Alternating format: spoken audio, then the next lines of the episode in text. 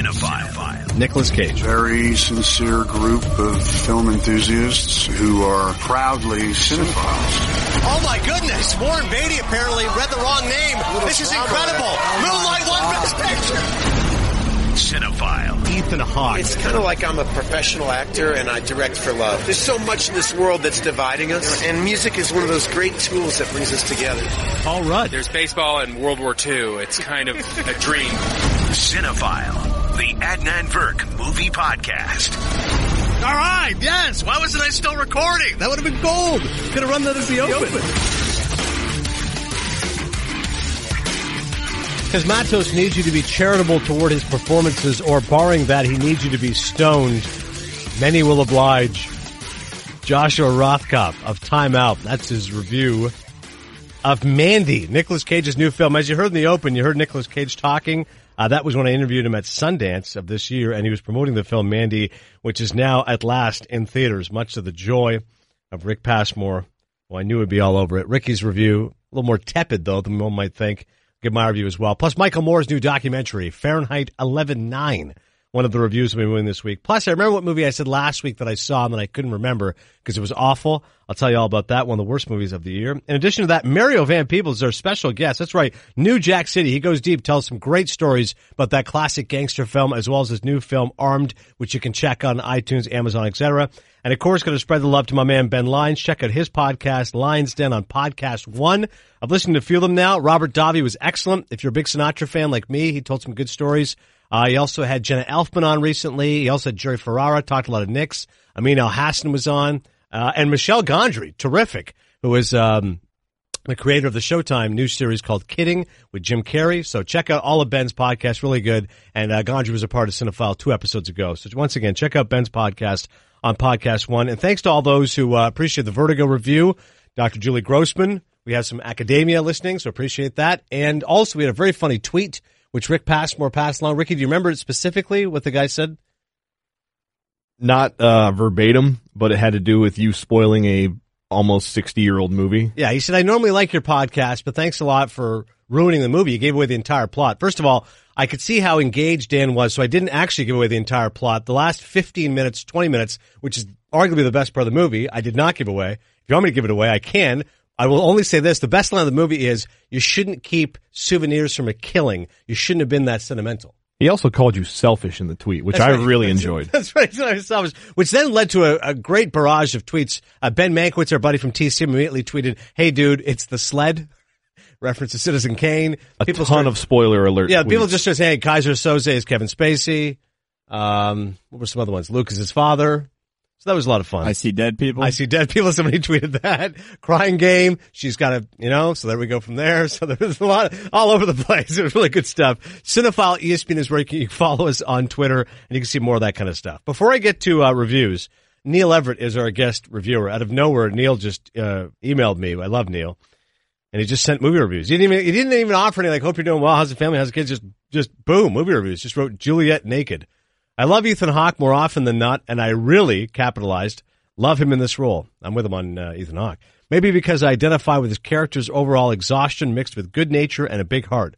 Plus, Chris O'Dowd is hilarious and the leading gal lovely. Operation Finale. Whenever Ben Kingsley was on the screen, I was engaged. I felt nothing from his protagonist, Oscar Isaac. Call it the Gandhi factor. Maybe a little something when he got Eichmann to sign the papers. This was an unbelievable story that should have resulted in a much better movie. Mission Impossible. Why do we love Tom Cruise so much when we all know how bat blank crazy he is? Because he takes us to places that make us forget how bat blank crazy he is. BlacKkKlansman. Sickening in that it's based on how certain parts of this country thought and still think. And although I thought the Virginia add-on at the end was unnecessary and gratuitous, as good as Washington was, Driver steals the show. Remember to always ask for real butter on your popcorn. I wrote back to him uh, and I said I despise Tom Cruise. Instituted a personal ban on his work after I saw Alex Gibney's extraordinary documentary, Going Clear about Scientology.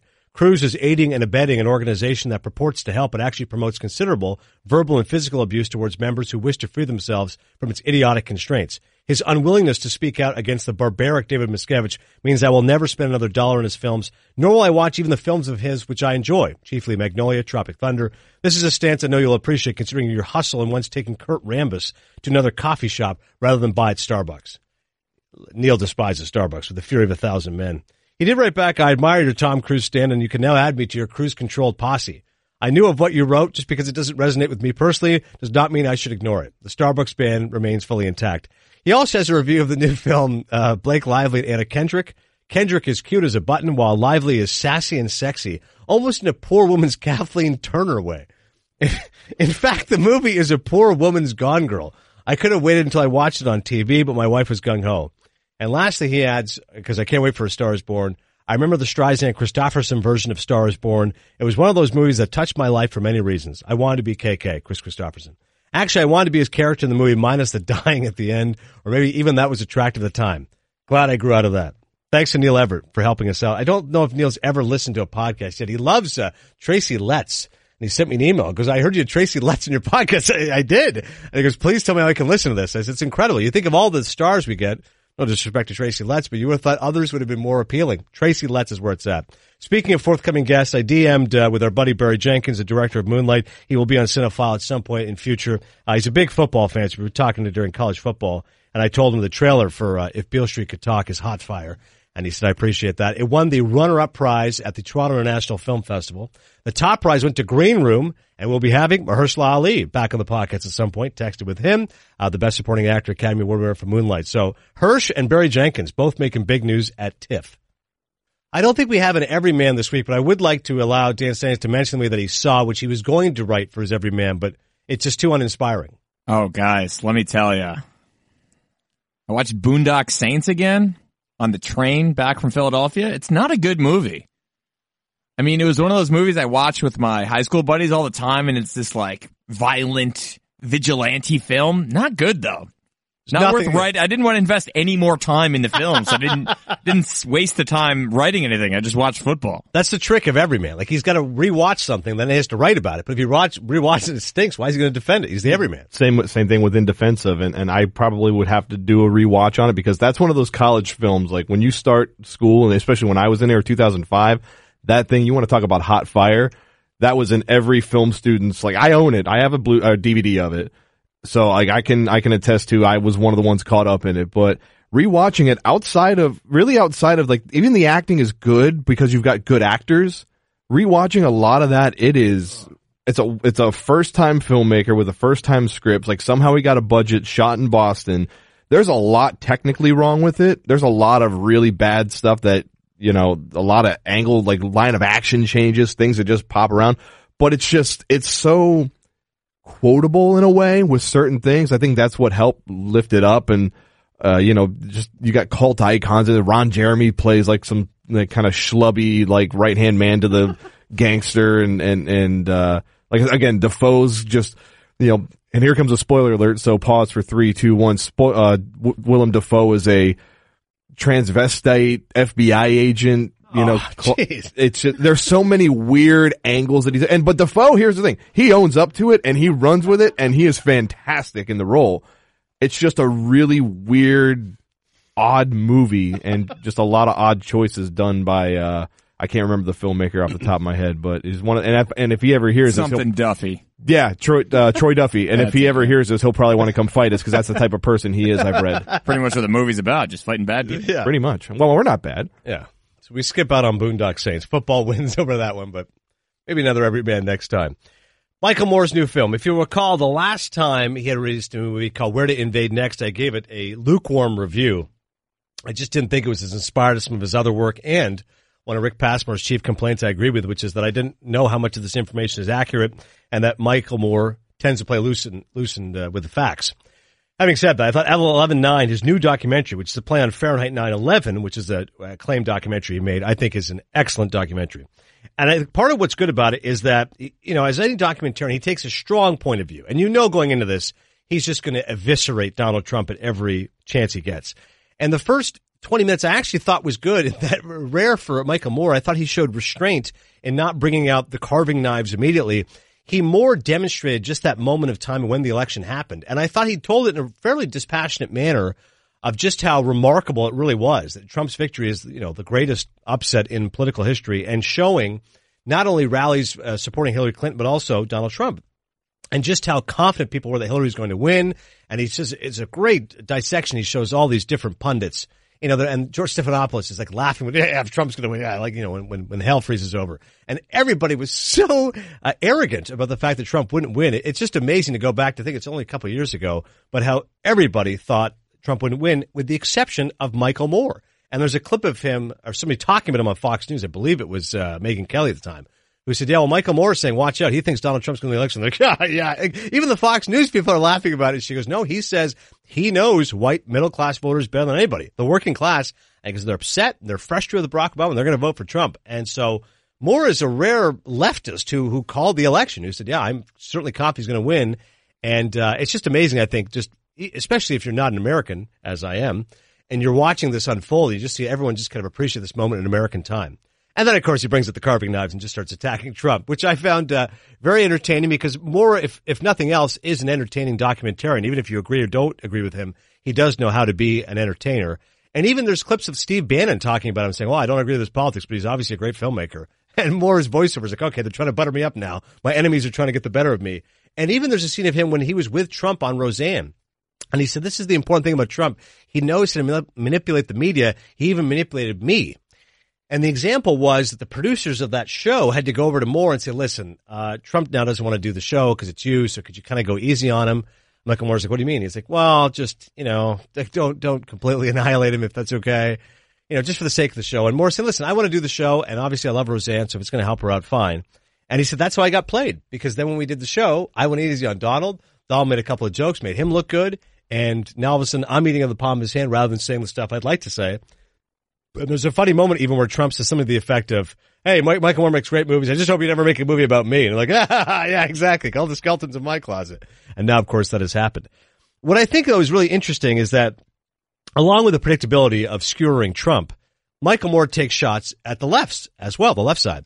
Uh, he, he attacks Nancy Pelosi for being out of touch. He attacks most Democrats for being far too centrist. And he says that America, now this is where I know Ricky might disagree. He, he shows a bunch of facts. I'd love to get more detail on this. But he says that generally Americans are more socialist than you might think. And he puts like on the black and white screen, it's like, let's say 65% of Americans are pro-choice. Um, 68% of Americans are pro, pro, pro gay rights. Uh, 72% of Americans believe in universal uh, Medicare. So, I mean, as he's doing this, I'm like, okay, well, where do these get these results? Where are these stats from? But his point that he's building is that we are essentially a leftist society, and yet um, currently we have a very extreme right wing autocrat as president. And the problem is that the Democrats have swung too far to the right as well. And then what I thought was interesting, he took real shots at Obama, uh, particularly what happened in Flint. And I thought the strength of the film was the Flint water crisis, which is, for those who don't know, is Michael Moore's hometown. And if you like or don't like his work, I'd recommend Roger Me because I think it's a great documentary. It really comes from his heart and it shows, um, the humor and the sadness of what's happened to his hometown and what's happened, unfortunately, in so many of these great cities in the, in the Midwest is that, you know, the manufacturing sector being decimated. There's just a huge issue of poverty and population droves just leaving away. And he explains how that water crisis was so impactful, nobody took took aim at it. And he just shows it. It's stunning that Obama would be so um, tone deaf to this, but he's speaking there and he asks for a glass of water because he's starting to choke a little bit. And someone goes and gets him a glass of water. He's like, "Oh, see, look," and, and like, like, are you kidding? Like, you just you're just completely stomping on the fact that people are dying from the water. That literally, if you get lead in your body, there's no cure for this.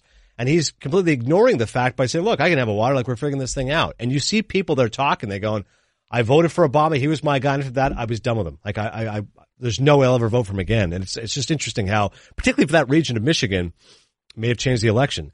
Also, because Michael Moore does love a good stunt, he goes to the Michigan governor and has like a big truck of like Flint water. And he tries to go to his house and ends up just spraying his entire compound Flint water everywhere. He also tries to have a citizen's arrest when he goes to the house, pulls out handcuffs and asks him, he's like, I'm, I'm here to do a citizen's arrest. This guy should be in jail with the things that he's done. So he definitely has those moments of provocation. But ultimately, I thought it was an entertaining documentary. Uh, as Rick is about to say, I, I don't know exactly if all the facts are true which I don't necessarily know is, is critical for documentarian because I think you don't have to be even balanced. You're showing your side of things. And clearly his side of things is a strong opinion. I think he does that in an entertaining manner. Whether or not it's all truthful, I'm not totally sure. I have to look up some of this stuff. But I thought if you're a Michael Moore fan, uh, it definitely hits the mark more than it misses. The part where I'm not, the reason why it's only three minute beliefs, the part where I even I thought he bit off more than he could chew he starts to compare Trump to Hitler. It's been an hour in. He does like a whole 10 minutes about the Fuhrer and comparison to Trump. And even I was like, you get a little squeamish there going, hang on a second. Like you, annihilated an entire group of people. And I understand you're trying to draw parallels in that you discredit the media and you're an autocrat and you blame your enemies, et cetera. I'm like, eh, even in the theater, I felt like a little bit, eh, I'm not really sure about this direction he's going in. But listen, Moore's going to take big swings. That's kind of who he is. Yeah, that's one of Michael Moore's flaws with me. As, as entertaining as he can be, uh, he's been proven time and time again that he fabricates and he likes to do these stunts. And even uh, you look back to Bowling with Columbine, there's a whole bit about uh, you go to a bank and you open up a uh, an account and you get a gun, and he he conned the the teller into letting him take the gun straight out of the bank, like you got it there. So you have to take a grain of salt with whatever you're seeing on screen with Michael Moore, because at the end of the day, he's still a filmmaker. I would put that above documentarian, but more I would say he's a filmmaker that documents things and and spews his opinion. And the same thing with facts. And he likes and he, he likes to screw people over as well. So I can't like you know, beyond politics, I I don't think he's that good of a person. You've got stories of him uh, trying to do stuff with um, uh, Trey Parker and Matt Stone of South Park and interviewing him for Bowling for Columbine, and they wanted to do a uh, wanted them to do a cartoon for the thing, and he said no, we won't do it. So he went and hired like this really low end you know team of animators to basically do a copycat of South Park to make it look like they did it, and Parker and Stone rightfully were pissed off with what he did. And you've got this whole thing about the uh, the film festival going on right now that he helped found that he's now screwing over the people that helped him do it, and they're trying to get their financial retribution from him, and he's now he's starting to smear campaign them. So there's a lot of stuff with like like Tom Cruise, like you have a thing with. There's a lot of stuff with Michael Moore that I really don't support, whether or not you agree with him or not. I just don't think he's a very good person. Bam! Mic drop there from Rick Passmore. We move on to Mandy, which is a film Rick and I were both fired up to go see. Uh, unfortunately, the schedules did not align that we could go see it together, but, um, and plus we live in uh, Hartford. So let's, I mean, the movies are not coming here immediately. Thankfully though, VOD, a Nicolas Cage movie on demand. So I saw it on DirecTV. How did you see it? Uh, I actually bought it full price on Vudu. Look at you. $15. Yeah. So go check out Mandy. Trying so, to support. Well, the first hour of the film is awfully tough to take. I mean, it, it is, puts the slow and slow burn, as I've said before. And I admit that there's visual artistry in it. Uh, but it's a bone thin narrative and there's just not a whole lot going on. And it was really testing my patience. Thankfully, the second hour is when it gets gonzo. And that's when Nick Cage turns into Nick Cage. And if you're a Nicolas Cage fan, there's a handful of moments which are truly Nick Cagean. One of which is when he cuts this guy's throat. There's blood spurting all over his face and he starts wickedly smiling and with glee relishing the blood pouring all over his face. Uh, there's also the moment when he wickedly grins at a dead person in the car with him. Uh, and there's also, I mean, the line of the year is with Linus Roach, which unfortunately I can't say on the pod. Rick and I both enjoyed it as, he's, as he's begging for his life. It has to do with uh, a certain provocative act. That's all we'll say. it's just a great line to be uttered. I mean, listen, if the film had been a pure B movie and just like gonzo mayhem, I think I would have enjoyed it a lot more. I think if the second hour had been the entire movie, then that's great. Then I just know That's what getting, I was in for. We're That's- getting, a, we're getting a B movie that's going to be really ultra violent. I'm in. When I saw the trailers and I'm getting the word, I'm like, this is this is one. It's the perfect Nick Cage vehicle. Yeah. it's exactly what he should be doing. But I, yeah, again, you start watching, and I'm watching with my roommate, and I figure he'll be in on it. And I didn't think to take it as like a horror film as much either. And that's what he asked me. He's like, "Is this is this a horror movie?" Because he doesn't like scary movies. So he's like, "Is this a horror film? Should I be watching this? Am I gonna have nightmares?" You know, you're 34 years old, dude. You're fine. but he, uh, yeah, like that first part we're just watching, and it's just, and it's not just. I wouldn't really call it a paper thin narrative as much as it would just call. He's really testing the patience of the audience and allowing you like somebody on Twitter, I think, uh, or either on Twitter or on a review I watched, uh, equated it to foreplay and said, well, if you can, if you just deal with it, it, the payoff is great. But if you're not, if you're not into it, you know, you're gonna, you're gonna be tired by the time you get there and you're not gonna be very. I like the analogy. enjoyable. Don't think it's appropriate, but I do like the analogy. I'll not it for- appropriate at I'll all, use, I'll use it for just- other films. Yeah. but that's yeah, that's the biggest drawback. Is that that and it's literally I was checking the time code as we're watching, going okay, like because it felt it did feel long. And there was one shot where they're waiting for those those demon monsters on motorcycles and ATVs coming around, and they're literally sitting in the van, and one guy's just rolling up a window and rolls it down again, and he rolls it up again, rolls it down slightly, cut to a different angle. They're still sitting there waiting and then the tone starts to change and these these awesome looking hellraiser type demon monsters they they look like like uh, you know Cenobites from like 2010. They look like an updated version of them. They come rolling in, and then it's just there's a little back and forth, and they got a whole thing like you know blood for blood and all this stuff, and like okay, did we did we need 10 minutes of van sitting to get there? Could we have just gotten there? And that's the and I think that's the biggest issue with a lot of people talking is that uh they that's the biggest point of contention. Is it worth sitting through all of that to get to what you want to see, or is Panos just messing with the audience, or does he have a point to all this? And I think it's I think it's one of those things I've been thinking about a lot since watching it. Is does this really have like it, it's perfect film school fodder? It's it's something that's gonna be examined and talked about. And I think it's I think it's gonna be an important film for certain reasons, but at the same time, first watch of it's like what I really watch is again. I would watch the second hour absolutely from literally from the hour mark on the time code of the film. Right. From that on, I will watch that. That's why I'm happy I bought it because I will just watch that over and over again. That's so great. There's a lot of weird stuff that happens in, in near the end as well. There's things that just happen that aren't explained and you have to like divulge it. I, I think I tech when I texted you, I equated it to like a Von Trier film. It's just Yeah. very surreal and it doesn't seem to have a point. So there is probably deeper meaning within it, but good lord, it's just it takes so long to get there with some of the stuff, but visually it's one of the most daring spectacles I've seen for what they're trying to do with probably how much money they had as well, Yeah. uh, cinematically. So, I mean, I, I'm gonna rewatch it. Like, I'm gonna have to because I couldn't stop thinking about it. So I'll give it that. So what did what would what did you I'm give? going to give it two Maple Leafs. It does have lots of ambition and visual splendor. And it's a good point. He's doing a lot with, I'm sure it's a very small independent budget, but I just, I can't fully reward the film. I gave it two and a half at the time, but I'm I'm gonna you know hold my opinion to be changed later because it's one of those things. I love the I love that second half so much, and it's such a slow burn in the first half, but the first half looks so good. Right. I don't know how to feel about it, so I gave it two and a half tepidly, but I'm gonna reserve the right to change my opinion later. Mike Golic Jr. is very fired up to see it. He, I, I don't know if he's just a big Nick Cage fan, but he immediately messaged me on Instagram. Can't wait to see it. So, Mike Golic Jr. Maybe we'll get his guest review of Mandy at some point. The movie that I saw that was absolutely terrible. Rachel McAdams, our girl, Canadian. Awful. Disobedience. Just a horrible film. It's um, I don't know if it's based on a true story, but it's about a love affair between two women, which is consummated years after they were denied their feelings. New York photographer Ronit flies to London after learning about the death of her estranged father.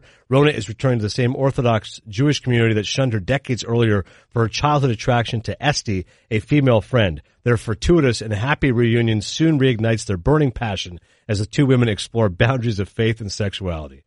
Snooze fest. Rachel Weisz is the woman who goes back to see her. Rachel McAdams is the woman who's currently married to Alessandro Nivola, who's like a poor man's Michael Fassbender. The whole time, I'm like, I just kept thinking, they couldn't get Fassbender. We'll get this guy who kind of looks like Fassbender. We'll fool people into thinking it's Fassbender. That'll help with the marketing. No, terrible. Just a really boring movie.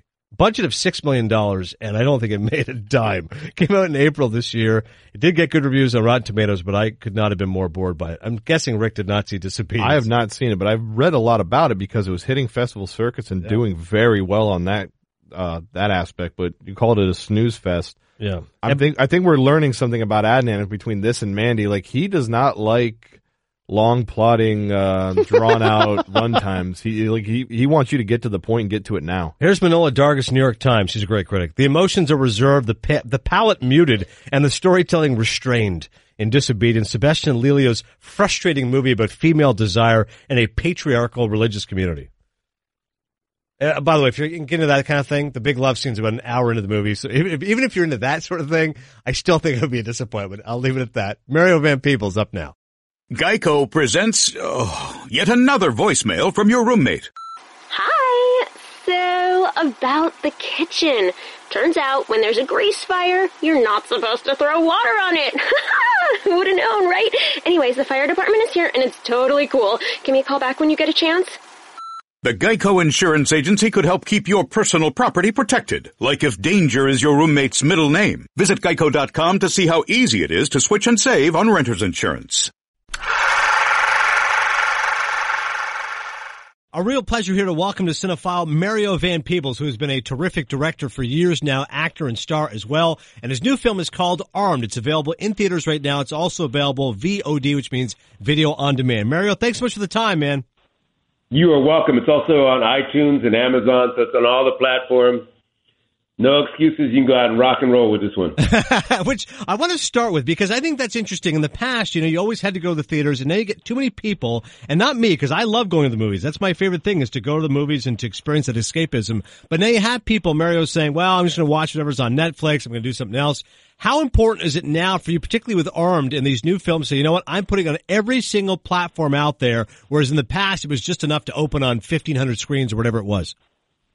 Yeah, you know, I mean, in particular with Armed because I did the film independently. You know, you can see you saw the movie, so it's it's it's you could say like it or not, it's not a watered down film got by committee type of movie. So it's it's definitely a rough rock and roll independent. And for a film like that, you want to be able to reach as many people as you can. And uh, you know, it's not your traditional release pattern, but but especially because there are going to be a lot of young people who want to see it. If they can see it online or you know the way they would watch a Netflix, for example, you're you're going to reach a lot more people. I will talk more about Armed in just a second, but uh, listen, I'm clamoring to discuss New Jack City in every single way, shape, or form. He made it for $8 million, a box office of $48 million. Wesley Snipes, Ice T, one of the great gangster movies of 1991, and it was your directorial debut. Tell me everything about New Jack City. Well, I think the you know I, I there's a couple unusual things about it. One is that you know it, the original script of New Jack read a little more like a like a black Scarface.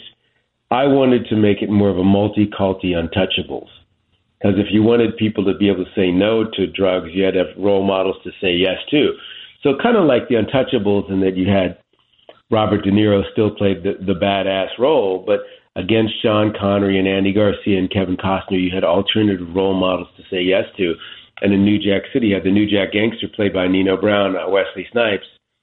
Uh, but you also had, uh, you know, Russell Wong and Judd Nelson and Ice T. And then I mixed it up, you know, so it's, it's, you know, Russell Wong's Asian, Judd Nelson's Jewish, Ice T's a brother from the street. And then I made the prosecutor a female and so I like to paint with all the colors. But the other thing in New Jack, which is very rare, in a gangster movie, you usually emotionally connect with the gangster. You know, in Godfather, you got a guy with family values, and but he, you know, kills people a little bit now and then, and you know, but the, the crimes are victimless because you really don't focus on the victim. In New Jack City, I wanted to make it a little more complex in that you would understand the gangster's truth, you'd understand the New Jack City cop's truth, but you'd also see the victim. And the victim was played by Chris Rock, who keeps getting addicted to crack. So in the middle of the film, when Chris was getting addicted to the drugs, we had people in the audience stand up and say, just say no, fool, just say no. so, in the context of a gangster movie, to get your audience emotionally connected, not just with the gangster, not just with the New Jack cops, but also with the victim. That was a that was something that was was a tricky thing, but I think it was really welcome and uh, and it made the film that much more complex. AFI's 10 top 10 nominated gangster film, and particularly what you're talking about. Here was Roger Ebert's review. He gave it three and a half stars out of four. Truffaut once said it was impossible to make an anti-war movie because the war sequences would inevitably be exciting and get the audience involved on one side or the other. It is almost as difficult to make an anti-drug movie since the lifestyle and money of the drug dealers looks like fun, at least until they're killed. This movie pulls off that tricky achievement. Nino, who looks at the dead body of Scarface and laughs, does not get the last laugh. Yes, and and there's nothing glamorous about the scene with Pookie, i.e., Chris Rock, in that alleyway doing those drugs at all. Um, and in, in, to armed for a quick second, to make a film that's a thriller, an action thriller, and yet not have it resolved with guns right. was also a tricky thing. I wanted the resolution of armed, you know, that he would have to sacrifice his cachet of military weapons or weapons of war, if you will, and fight using his wits. You, that, that, that the solution and the problem was to some degree both in his head.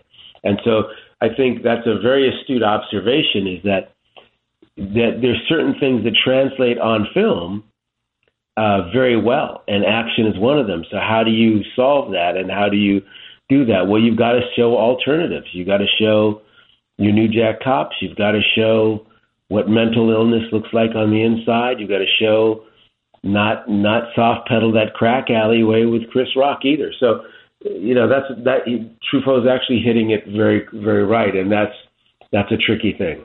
Armed right now is in theaters. It's also iTunes, video on demand. It's everywhere. Check out Mario Van Peebles' new movie. One other thought on New Jack City, Mario. How aware are you of the cultural impact? Lil Wayne and Tyga have referred to themselves as Young Nino. Wrestler New Jack got his name from the movie. New Orleans-based rap label Cash Money Records, named after the Cash Money Brothers gang. How aware are you of these things? Yeah, I see that now, and then it's interesting to to make a movie that becomes a part of a the cultural zeitgeist. Um, even my dad's movie Sweet Sweetback's Badass Song, made in 1971, the irony there that that you know that 20 years later in 1991, his son winds up making New Jack City inside the studio system. My dad had to make his movie outside of the studio system. So you see that people embrace it. Now here's and embrace aspects of a film. But here's something that the the Black Panthers pointed out about my dad's film, Sweet Sweetback's Badass Song. They said Sweetback was a little more complex because it was about a guy, a street hustler, who was starting to go up against the system itself. The movie that came after that, where they turned it into black people acting in the movie, Shaft, the guy is working with the, the system as a private detective and then Superfly, the guy's dealing drugs against his own people for the system. So it's kind of an interesting thing is that sometimes the the core of what a, what is revolutionary can be taken out of a film, and the icing can be recognized. And you know, if you look at New Jack City, everyone in that movie who touches crack or deals in crack ends up dead. But still, you know that for people that are often um, left out of certain opportunities. You know, whenever we talk about someone's underprivileged, it means someone else is overprivileged. When you talk about people that are underprivileged, they sometimes embrace the villain or embrace the the gangster way of life partly because they don't have a lot of examples of people making a good living living inside the system. I'm lucky in that I make a pretty damn good living as a filmmaker. I send my school my kids to school as a filmmaker, and I don't have to do something nefarious to make enough money to do that. But there are a lot of people that don't have that option, and for those people, um, they're going to embrace sometimes the the villain, or they're going to embrace something about the villain. It doesn't mean that they per se want to do everything the villain does, but they, there's something about that villain or the the gangster that they will find attractive. Just like you know, kids playing cops and robbers. It doesn't necessarily mean they're going to go up to be robbers or cops, but there's something about the freedom of that that they find um, intriguing. Does that make sense? Yeah, that's really well said. You're right. There's just some that element of villainy that you just can't resist from. I don't know what's more impressive: the fact your dad made Sweet Sweetback's Badass song, or that you then made Badass, which was about your dad's making of that film. I mean, I just thought that was such a creative way to do it. That's 2003 now. I feel like it was that's 15 years ago. But what what prompted you to do that? Because it was such a nice homage to your dad and to what was really an important film. Yeah, thank you. I well, I I just you know growing up and experiencing what my dad went through, you know, you know, by, you know, I didn't always understand the war. I, I witnessed some of the battles, and I eventually understood that he was, you know, breaking open a system that was not inclusive. You know, Hollywood is not multiculti; it's more multiculti now, um, for sure, and it's a lot easier to make a film with a mixed crew and go to a, you know, and, and even see mixed people in front of the camera. In fact, going back to Armed. Um, you know, we have it's a it's it's a film with every color, every race in it, but it's not a race centric movie. It's about people. It's about you know gun issues. It's about uh, mental I- illness, but it's also a kick ass thriller, and that's the fun of it. So. What my father did with Sweetback made it easier for filmmakers like myself to get out there and make movies, and then because because the way I am, I like to mix it up. So I always I'm pretty much an inclusive filmmaker. But to the experience of me doing badass wasn't it wasn't just that I was putting myself in a similar position to my dad who had directed, acted, um, uh, wrote and produced Sweet Sweetback's Badass Song, and I was doing the same thing with my ad, my film later. It was also that I found there was a lot more I had in common with my father than I ever would have thought, and that I was playing my father, and someone else was now playing Mario or my position on the emotional chessboard and I was now playing my dad. So in some ways, it was like psychotherapy on celluloid. It was an incredible experience to do that. It was also an incredible experience to play Malcolm X in the film Ali, and I didn't direct it. Michael Mann directed it.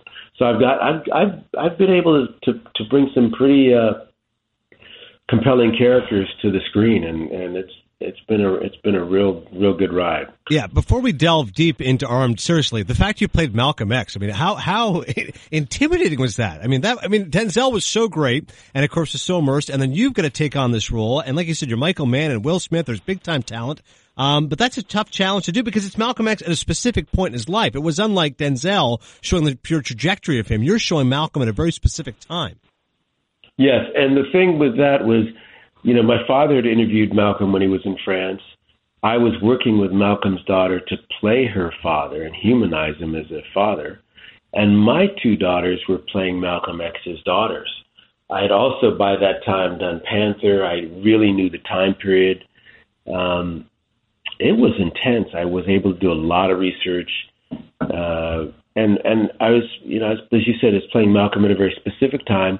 He'd already been to Africa and prayed next to Muslims of all colors, and was starting to think that it wasn't your color that was so significant; it's where your heart and spirit were. And so he was no longer staying in his box. He was starting to cross outside and unify. As Dr. King started to cross outside and unify, and we know that when you do that, you you can become uh, a little bit more of a threat. So if Dr. King stays in the Baptist church, uh, he's not a problem. But when he links up with rabbis and Christians and marches on Washington and takes a position on the Vietnam War or on economics with the Poor People's March, he becomes more of a threat and they take you out. If Malcolm starts to think that uh, it's uh, that that civil rights is in the, in America is really a human rights issue and is thinking of taking it to the world stage and going outside the box, you become a threat and they take you out. Um, so I, I, I think there's a power to being inclusive in America. There's a power to not just staying, saying, oh, I'm just going to watch my Fox News or my CNN, my MSNBC. There's a power to us coming together and, and, and thinking and working as a collective and, and, and seeing our commonalities versus our differences. And that's very important um, especially right now when we have we, we seem to be more divided, unfortunately, and that's not it's not always coming from our leadership.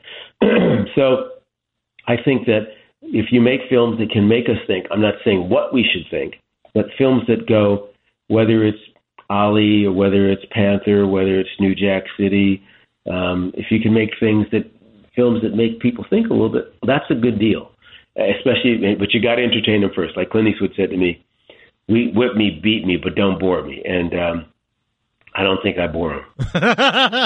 it's a great line, man. Good line by Clint. Uh, Armed is certainly an example of that. I love the opening. I don't want to give away for you, but that, that first 10 minutes, cause you're kind of setting it up. It's very loose, right? Boys having some fun at the barbershop. And then all of a sudden some tension is there. And stylistically, because you're a director of talent who's done this for so many years, you know how to showcase this. Where did you get um, the ideas of how to showcase mental illness, PTSD, that whole sequence. And we go back to it throughout the film when he's uh, struggling with the, the bugs and such. But where did you get that idea, Mario, how I'm going to show this visually? Well, I thought, you know, when I was playing with Badass, I thought one of the, the most powerful bits was, you know, because writing is really sort of dull to watch from the outside. But I thought with Badass, if I could take you inside my father's experience as a writer and him channeling and creating from the inside out, it would be it would be a pretty colorful, intense world. And I thought the same thing here with Chief, my character that I play, that if I could take you inside his head, inside his experience, that it would be pretty intense. And so and I was playing with you know colors and metaphors and some well, the, the little you can see little influences. Apocalypse Now is there a little bit. Uh, Deliverance, of course. If you're a cinephile, you'll see some of that, um, as well as some of the '60s stuff. So I wanted to take you inside that experience, but not in a wacky, sort of angular, aggressive way, but with a guy who's really trying to be a force for good and do the right thing, and and uh, you know really wants to do better and and people have come up to me after seeing. We just won the audience award with Armed at the Newark Film Festival, which is all real people. Uh, and people came up and said, "I've never seen a, you know, a person, you know, who's not only fighting the outside but has the internal battles of some mental illness." portrayed amicably, be amicably, and and and, and some a little bit heroically by a person of color. So that's just something we don't see much of, and I wanted to put it on the screen. This is and be... uh, yeah, go ahead. And play a character that was really, you know, at his, in some ways, at his wits' end, and really, really, really needed help, and uh, and he gets it. This is a tough question to answer, but I'm just curious the stance on gun control because at times you're using these very effective montages about gun violence and how it's erupting, and yet uh, there's a lot of guns in the movie. And as you pointed out, it's an action thriller, yet it's not necessarily resulting in bloodshed. I'm just curious, as a filmmaker, what were you trying to explore with the terrain of gun control? What message were you trying to send? What were you trying to um, to accomplish? Well, here's the thing. I, I wanted to, ARM is based in real narratives. So even the crazy one where the guy has the sword and he's, you know, and, people come in thinking he's torturing a woman, and it's an accident. That's actually a real story. It was in the paper, in the newspaper. The the story of Charles Ramsey, who discovered the little the little girl that had been uh, missing for ten years, you know, locked in a neighbor's uh, basement. That's a real story. The Chris Dorner who got in the shootout in Big Bear, where our movie ends in Big Bear, is a real story. Um, so all these narratives are woven together. So I wasn't really I was taking real incidents and weaving them together with a character that's pretty politically pretty neutral. So I wanted the the main character to be neutral, and in the film we have people on all sides of the gun divide, the gun issue. But we all can basically agree on, on one thing. I mean, most of us can, and that is easy access to medication and easy access to weapons of war are kind of, of they're a problem. It's a toxic mix, and we can also agree that thoughts and prayers don't seem to be enough to stop these mass shootings. So we have to do more. We have to think a little bit. This is the midterms, after all. Um, so I'm not trying to direct them what to think, but I think it's important to note that all the things that basically happen in, in the movie either are things that have happened or that could happen but they are not outside of the realm of possibility. They're absolutely possible. And as and, and we have now just made this administration has made it easier for people with mental illness to also get weapons of war. I'm a gun owner. I still have my six shooters from my Western posse.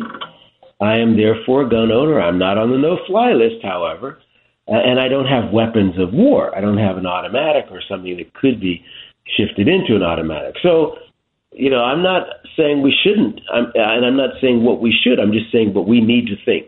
Doing crazy is not just being crazy; it's doing the same thing again and again, or not doing the same thing and expecting a different result. Until we behave differently, until we do something differently, unfortunately, we'll be normalizing these mass shootings, and it's not something that's common to any other developed country other than ours.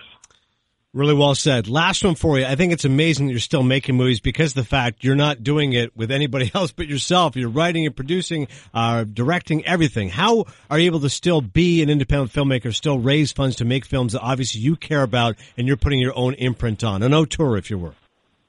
It's tricky. Um, part of the reason I'm able to do it is that so far I've been lucky and made my money back. If if if if I don't make my money back on Armed, you'll see me out there saying, you know, with a sign that we'll direct for food or something. But I do like living in my house. Um, but you know, I make, you know, I'm lucky in that I can go off and work for the studios and do other things and make money uh, that way, and then go off and make a film like Armed that I'm compelled to make, or a film like Badass, or a film like We the Party, the coming of age film I did. Um, that I care deeply about and feel compelled to make. And so far, they've been films that people have been interested in. So we're getting, like I said, we won the audience award with Armed. We're, you know, we've gotten some great five star reviews from real people on iTunes, and those mean a lot. People, people can hit me up on Instagram, Mario Van Peebles on Instagram, and contact me directly. Tell me what you think of the movie, and I encourage that. I like the interaction with people. Um, so you know, part of it is that I I've been doing it for a long time, and I have a good idea of how you know I can speak the language of finance to some degree, and um, and I've been lucky, man, and I get to to to put it on screen. And like I said, entertain them first. Don't forget if you want to do send a message. What's that old thing? You want to send a message? Go to Western Union. I came here with I'm I'm here to tell a story, not to send a message. But if in the context of this thriller you find something that speaks to you, that's what I'm trying to do. A passionate filmmaker and a special filmmaker, Mario Van Peebles. His film is called Armed. It's on iTunes. It's in theaters. It's everywhere VOD. Thank you so much for the time, man. I really appreciate chatting with us here on Cinephile. Thank you, brother. You asked great questions.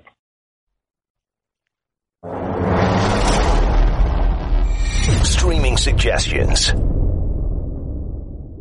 All right, we haven't done this in a little while. Mark Simon recently asked me for some movies to watch. I said, listen, I, I don't know. Like, I watch movies in the theater, I get screeners sent to me, or I go video on demand. So I don't actually go on these sites. So I figured just to appease Mark Simon and all those who often do this, they go on Netflix, HBO Go, or Amazon Prime. Here's some options for you. Amazon Prime stand-up guys. Al Pacino, Christopher Walken, if you like those guys as much as I do, and Alan Arkin. It's a mildly amusing caper heist, old guys getting together again. It has its moments. Stand Up Guys is available. Starship Troopers is also available. Speaking of good B movies, I knew Passmore gave a pump fist to that one. Check that out as well on Amazon Prime. As far as Netflix is concerned, Cinderella Man, good Russell Crowe, Paul Giamatti, Ron Howard film. I didn't do nearly as well as it should have. I thought the box office, but I think it's a sweet story about Benjamin Braddock. And of course, our friend Jeremy Schaap wrote the book, although he wasn't pleased with the film adaptation either. If I lifted my Tom Cruise band, I'd tell you to watch Eyes Wide Shut, Stanley Kubrick's last film about a guy who just cannot get any sort of release. I think it's beautifully shot, has many memorable moments. Fidelio. Remove your clothes. If not, we'll remove them for you. Sydney Pollack is terrific in the movie as well. I'll get you. You like that scotch? It's 100 year old scotch. I'll send you a case of it right now. Eyes Wide Shut has a lot of moments that I find particularly memorable. Of course, I can't watch it again though. Fear and Loathing in Las Vegas, the classic book, was not well reviewed as a movie. I think it's better than the critics gave it credit for. It came out in 1998, 20th anniversary of Johnny Depp playing Hunter S. Thompson. I think it is a real head trip. And imagine if I was high as a kite, I'd like it even more because I can understand some of it. But very hallucinogenic. I think it's really funny. I love the chemistry between Depp and Benicio del Toro. If you've never seen Fear and Loathing in Las Vegas, check it out. Let me know what you think. And Freaks and Geeks, I think one of the great TV shows of all time, only lasted one season, but it had so much talent. Judd Apatow was part of the talent behind it, along with Paul Feig. It stars James Franco, Busy Phillips, uh, Seth Rogen, many others, uh, Linda Cardellini. Really great show. I think it's one of the best shows ever about high school. That and My So-Called Life. If you've never seen Freaks and Geeks, uh, check out season one currently on Netflix. And lastly, Menace to Society was talking a lot about New Jack City. So there's another gangster movie from the 90s. Uh, Menace to Society Terrific film. I think it's often a good companion there with Boyz n the Hood if you watch those back to back. And on HBO Go, analyze that. I would skip that one. I'll analyze this. I think is a great comedy. Analyze that, the inferior sequel. The Cooler, which is one of those movies which nobody has seen, but if you like Alec Baldwin as much as I do, check out The Cooler. It's his only Oscar nomination. He was nominated for Best Supporting Actor for an Academy Award for his performance as a Vegas heavy who's got heart but also humanity. Also stars William H. Macy and Maria Bello. Good indie movie came out in 2003. I don't know why anybody would want to watch this, but Dances with Wolves extended version, an extended version of Dances with Wolves, currently available on HBO Go. Also, Inherent Vice, a rare miss from a man, Paul Thomas Anderson. I think it's his weakest film. I know there are some acolytes of the movie who tell me with repeated viewing it gets better. I'm telling you, the one viewing I had was not good, although Martin Short is scene stealing. I did really like Josh Brolin's performance. Unfortunately, the story was just far too unwieldy for my tastes. Speaking of disappointing movies, how about Public Enemies? When's the last time you thought about that? Johnny Depp, Michael Mann movie. Never. That was disappointing as well. And The Thin Red Line. We talked a lot about Platoon with Tom Berenger. Another great war film. The Thin Red Line, shot by Terrence Malick, came out in 1998. That's currently available on HBO Go. When a film critic and director don't see eye to eye, Rick Passmore goes in defense of. With Mandy on the brain, I decided to reconnect with another revenge story from 2004 to see if it still holds up. Well, The Punisher, starring Thomas Jane and John Travolta, absolutely does, and it certainly deserves better than its abysmal 29% on Rotten Tomatoes. Jane plays Frank Castle, a former Delta Force op and FBI agent whose family is brutally murdered by the hands of Howard Saint, played by Travolta. The reason? Retribution for the death of Saint's son during an FBI raid led by Castle. After an all-out assault on his family reunion, Frank Castle is the sole survivor, and after a period of recovery and non-action by the FBI to capture Saint, he decides he must now exact his revenge. Castle holds up in a dilapidated warehouse apartment neighboring a couple of social outcasts, Dave and Bumpo, Ben Foster and the late great comedian John Pinette, and an attractive but emotionally scarred waitress named Joan, played by Rebecca Romijn. As Castle quietly builds his arsenal and loudly soups up his 69 GTO, he disregards his neighbors until an attack on Dave by Joan's ex, which Frank quickly and mildly violently defuses. While this is just Frank doing the right thing, he still wishes to be isolated from the group, who now have a fondness for their mysterious hero. The term eye for an eye leaves the whole world blind certainly does not apply here, as Saint sends hitmen to finish the job on Castle, which continue to fail. Castle gains information on Saint after interrogating the family gopher Mickey in a comical scene pulled straight from the Punisher Warzone comics involving a blowtorch, a pork chop, and a popsicle. Using this info, he begins to destroy Howard Saint's business deals, legal and otherwise, and affect the trust of his best friend and right hand man Quentin and wife Livia, who initially ordered the hit on Castle. Most people now connect the character of Frank Castle to Jon Bernthal, and the Marvel Netflix universe. Fantastic series, The Punisher, um, on Netflix. When compared to its serialized counterpart, the film looks sillier and more jovial thanks in part to some fantastic overacting by Travolta and textbook brooding from Jane.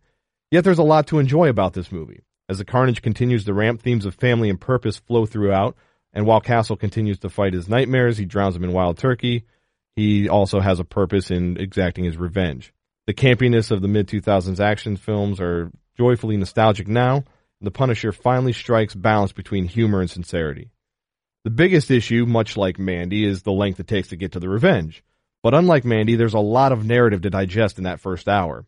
In the end, The Punisher may not be as well done as its Netflix series counterpart, but its rewatchability really holds up. Wow, The Punisher. Well, in terms of revenge flicks, that's, that's what we should, people should tweet us. Cinephile ESPN, your favorite revenge flicks. Because what else do you think goes along? The, I mean, listen, you get a lot of action movies that are always revenge movies. Yeah, action. Dirty movies. Harrys and such. Yeah, I'm gonna go double Jeopardy with Ashley Judd. love double. I love that call. it's a great call for the everyman. Double Jeopardy. Tommy Lee your- Jones, Bruce Greenwood, fantastic. I knew you were a big John Pinette fan. love his comedy. Yeah. late great John Pinette. Uh, thanks so much for listening to Cinephile. As always, appreciate Mario Van Peebles, our man Carlton Gillespie hooking us up with him, Lions Dan, Rick Passmore, Dan Stanzik, and Adnan Virk. Next time on Cinephile, Ty Burr, Boston Globe film critic, as well as reviews of Robert Redford's last film, The Old Man and the Gun, and Bradley Cooper and Lady Gaga's new film, A Star is Born. Until then, we'll see you at the movies. Don't miss out on the next episode of Cinephile. Subscribe to the Adnan Virk Movie Podcast by clicking the Listen tab in the ESPN app. When you need mealtime inspiration, it's worth shopping Kroger, where you'll find over 30,000 mouth-watering choices that excite your inner foodie. And no matter what tasty choice you make, you'll enjoy our everyday low prices, plus extra ways to save, like digital coupons worth over $600 each week. You can also save up to $1 off per gallon at the pump with fuel points. More savings and more inspiring flavors make shopping Kroger worth it every time. Kroger, fresh for everyone. Fuel restrictions apply.